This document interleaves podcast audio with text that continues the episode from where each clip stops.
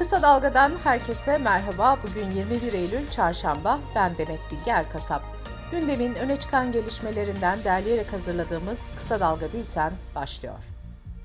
Cumhurbaşkanı Recep Tayyip Erdoğan, Amerikan PBS televizyon kanalına röportaj verdi.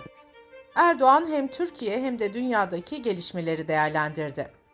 Sizce Putin, Ukrayna halkının kendini savunma iradesini küçümseyerek yanlış hesap yaptığının farkında mıdır şeklindeki soru üzerine Erdoğan, hiçbir lider attığı adımdan sonra ben yanlış yaptım demez.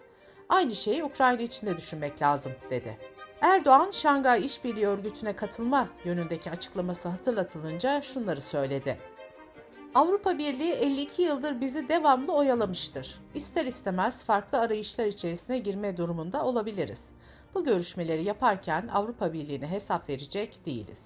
Erdoğan, Türkiye'deki enflasyon sorununu nasıl çözeceğine ilişkin soruya karşılık da şöyle dedi. Enflasyon aşılamaz bir ekonomik tehlike değildir. Ben ekonomistim. Benim ülkemde marketlerde raflar boş değil. Amerika'da, Almanya'da, Fransa'da raflar boş. Benim vatandaşım şu an istediği her türlü ürünü markette bulabiliyor. Erdoğan 2023'te yapılacak seçimlere dair soruya karşılık da bizim seçimleri kazanma noktasında endişemiz yok diye konuştu. CHP Genel Başkanı Kemal Kılıçdaroğlu da dün Elazığ'daydı.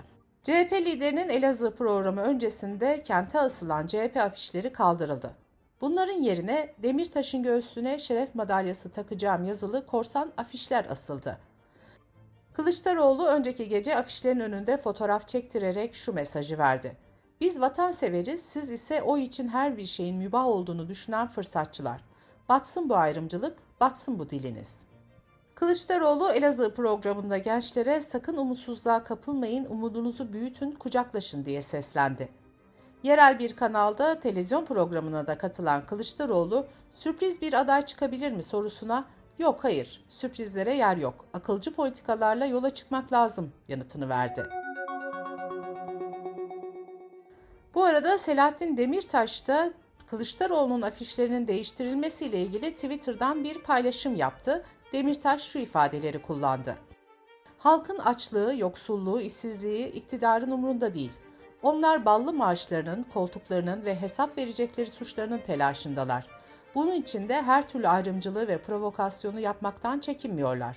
Halkımız sağduyulu davranacak ve bu provokasyonlara asla alet olmayacaktır. Anayasa Mahkemesi Halkların Demokratik Partisi'nin kapatma davası ile ilgili reddi hakim talebini reddetti. HDP savunmasında mahkeme üyesi İrfan Fidan'a yönelik reddi hakim talebinde bulunmuştu. Bu arada Yargıtay Cumhuriyet Başsavcısı Bekir Şahin, kapatma davası ile ilgili sözlü savunmalarının hazır olduğunu belirtti.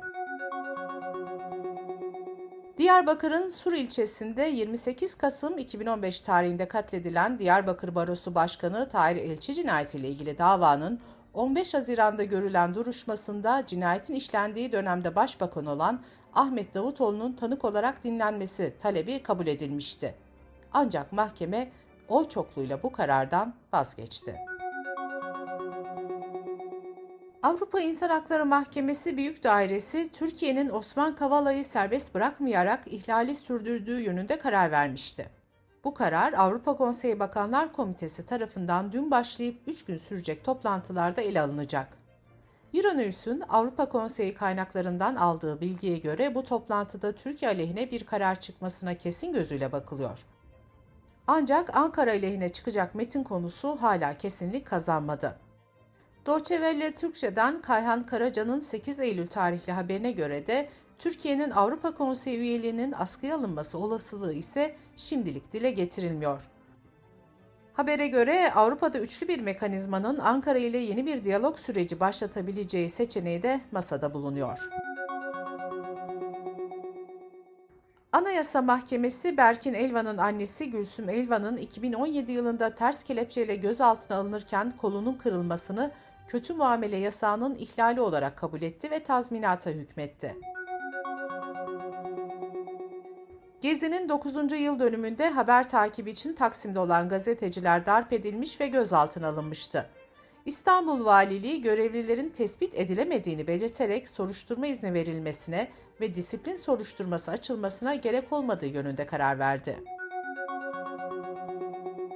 Eski CHP milletvekili Haluk Pekşen'in ölümünün ardından kızı Ezgi Pekşen sosyal medya hesabından babasına hastanede yanlış teşhis konulduğunu, bu yüzden hayatını kaybettiğini yazmıştı. Pekşen'in yaşamını yitirmesine ilişkin yanlış teşhis iddialarına ilişkin Acıbadem Hastanesi'nden açıklama yapıldı. Hastane inceleme başlatıldığını duyurdu.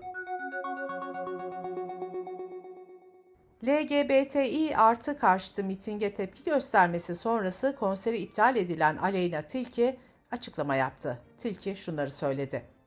Ayrımcılığı göze almış bir zihniyetin yürüyüş sesleri benim duymazdan geleceğim bir şey değil.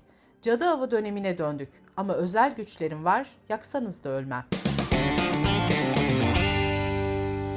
Kısa Dalga Bülten'de sırada ekonomi haberleri var. Uluslararası piyasalarda akaryakıt fiyatlarının düşmesinin ardından motorinin litresinde 1 lira 75 kuruşluk indirim yapıldı. Enerji ve Tabi Kaynaklar Bakanı Fatih Dönmez, Sakarya gazını Filyos'a taşıyacak olan boru hattının 140 kilometresinin tamamlandığını belirterek Mart ayı içinde ilk gaz akışını gerçekleştirmeyi planlıyoruz dedi. İş dünyası haftada 4 günlük çalışma süresini tartışırken dikkat çekici bir gelişme yaşandı. Bir süre önce 70'ten fazla şirket haftada 4 gün çalışma modelini denemeye başlamıştı. Haftada 4 gün çalışan şirketlerin yöneticileri ve sahipleriyle bir anket yapıldı. Anket sonucunda 4 gün çalışma sisteminin çok başarılı olduğu sonucuna varıldı. Normalde 6 aylık bir deneme süreci olarak başlayan projede şirketlerin %86'sı bu planı daha da uzatmak istediklerini dile getirdi. Dış politika ve dünyadan gelişmelerle kısa dalga bültene devam ediyoruz. Ukrayna'nın güneyinde yer alan ve Rusya'nın kontrolünde olan Herson kentine atanan yönetici bölgenin Rusya'ya katılması konusunda referandum düzenleneceğini duyurdu. Moskova yönetimi tarafından atanan Başkan Saldo referandum için Kremlin'in onayını beklediklerini bildirdi. İspanya Başbakanı Pedro Sanchez, Rusya Devlet Başkanı Putin'in Rusya'nın Ukrayna işgalinin ardından bütün Avrupa ile savaşa girdiğini ve bu savaşın kaybedeninin Putin olduğunu söyledi. Sosyal Demokrat lider doğalgaz alımlarının da kamulaştırılması gerektiğini belirtti. İran'da ahlak polisi tarafından gözaltında gördüğü işkenceden sonra hastanede yaşamını yitiren 22 yaşındaki Maşa Amini'nin ölümünün ardından protestolar devam ediyor. Hengav İnsan Hakları Örgütü protestolar sırasında 5 kişinin hayatını kaybettiğini açıkladı. Birçok kentte de dükkan ve marketler kapandı, genel greve gidildi. Meksika'da dün 7.6 büyüklüğünde deprem meydana geldi. ABD Jeolojik Araştırma Merkezi sahile yakın bölgede meydana gelen deprem nedeniyle tsunami uyarısı yaptı. Pakistan'da Haziran ayından bu yana etkili olan muson yağmurlarının yol açtığı sel felaketinin bilançosu artıyor. Pakistan Ulusal Afet Yönetim Otoritesi tarafından yapılan açıklamada hayatını kaybedenlerin sayısının 1559'a yükseldiği bildirildi. Ölenlerden 551'i çocuk. Ülkede selin yol açtığı salgın hastalıklarla da mücadele sürüyor. 9 kişinin daha yaşamını yitirdiği açıklandı. 1 Temmuz'dan bu yana sel sonrası salgın hastalıklardan kaynaklanan ölümlerin sayısı 318'e ulaştı. Hastanelerde 24 saatte 70 bin hastanın tedavi edildiği belirtiliyor. 1 Temmuz'dan bu yana 2.7 milyondan fazla kişinin tedavi gördüğü bilgisi de verildi. Bültenimizi kısa dalgadan bir öneriyle bitiriyoruz. Deprem, sel, salgın, yangın derken adeta bir felaket çağı yaşıyoruz. Peki bu felaketler çağında akıl ve ruh sağlığımızı nasıl koruyacağız?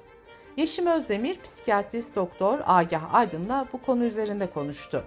Yeşim Özdemir'in söyleşisini kısa dalga.net adresimizden ve podcast platformlarından dinleyebilirsiniz.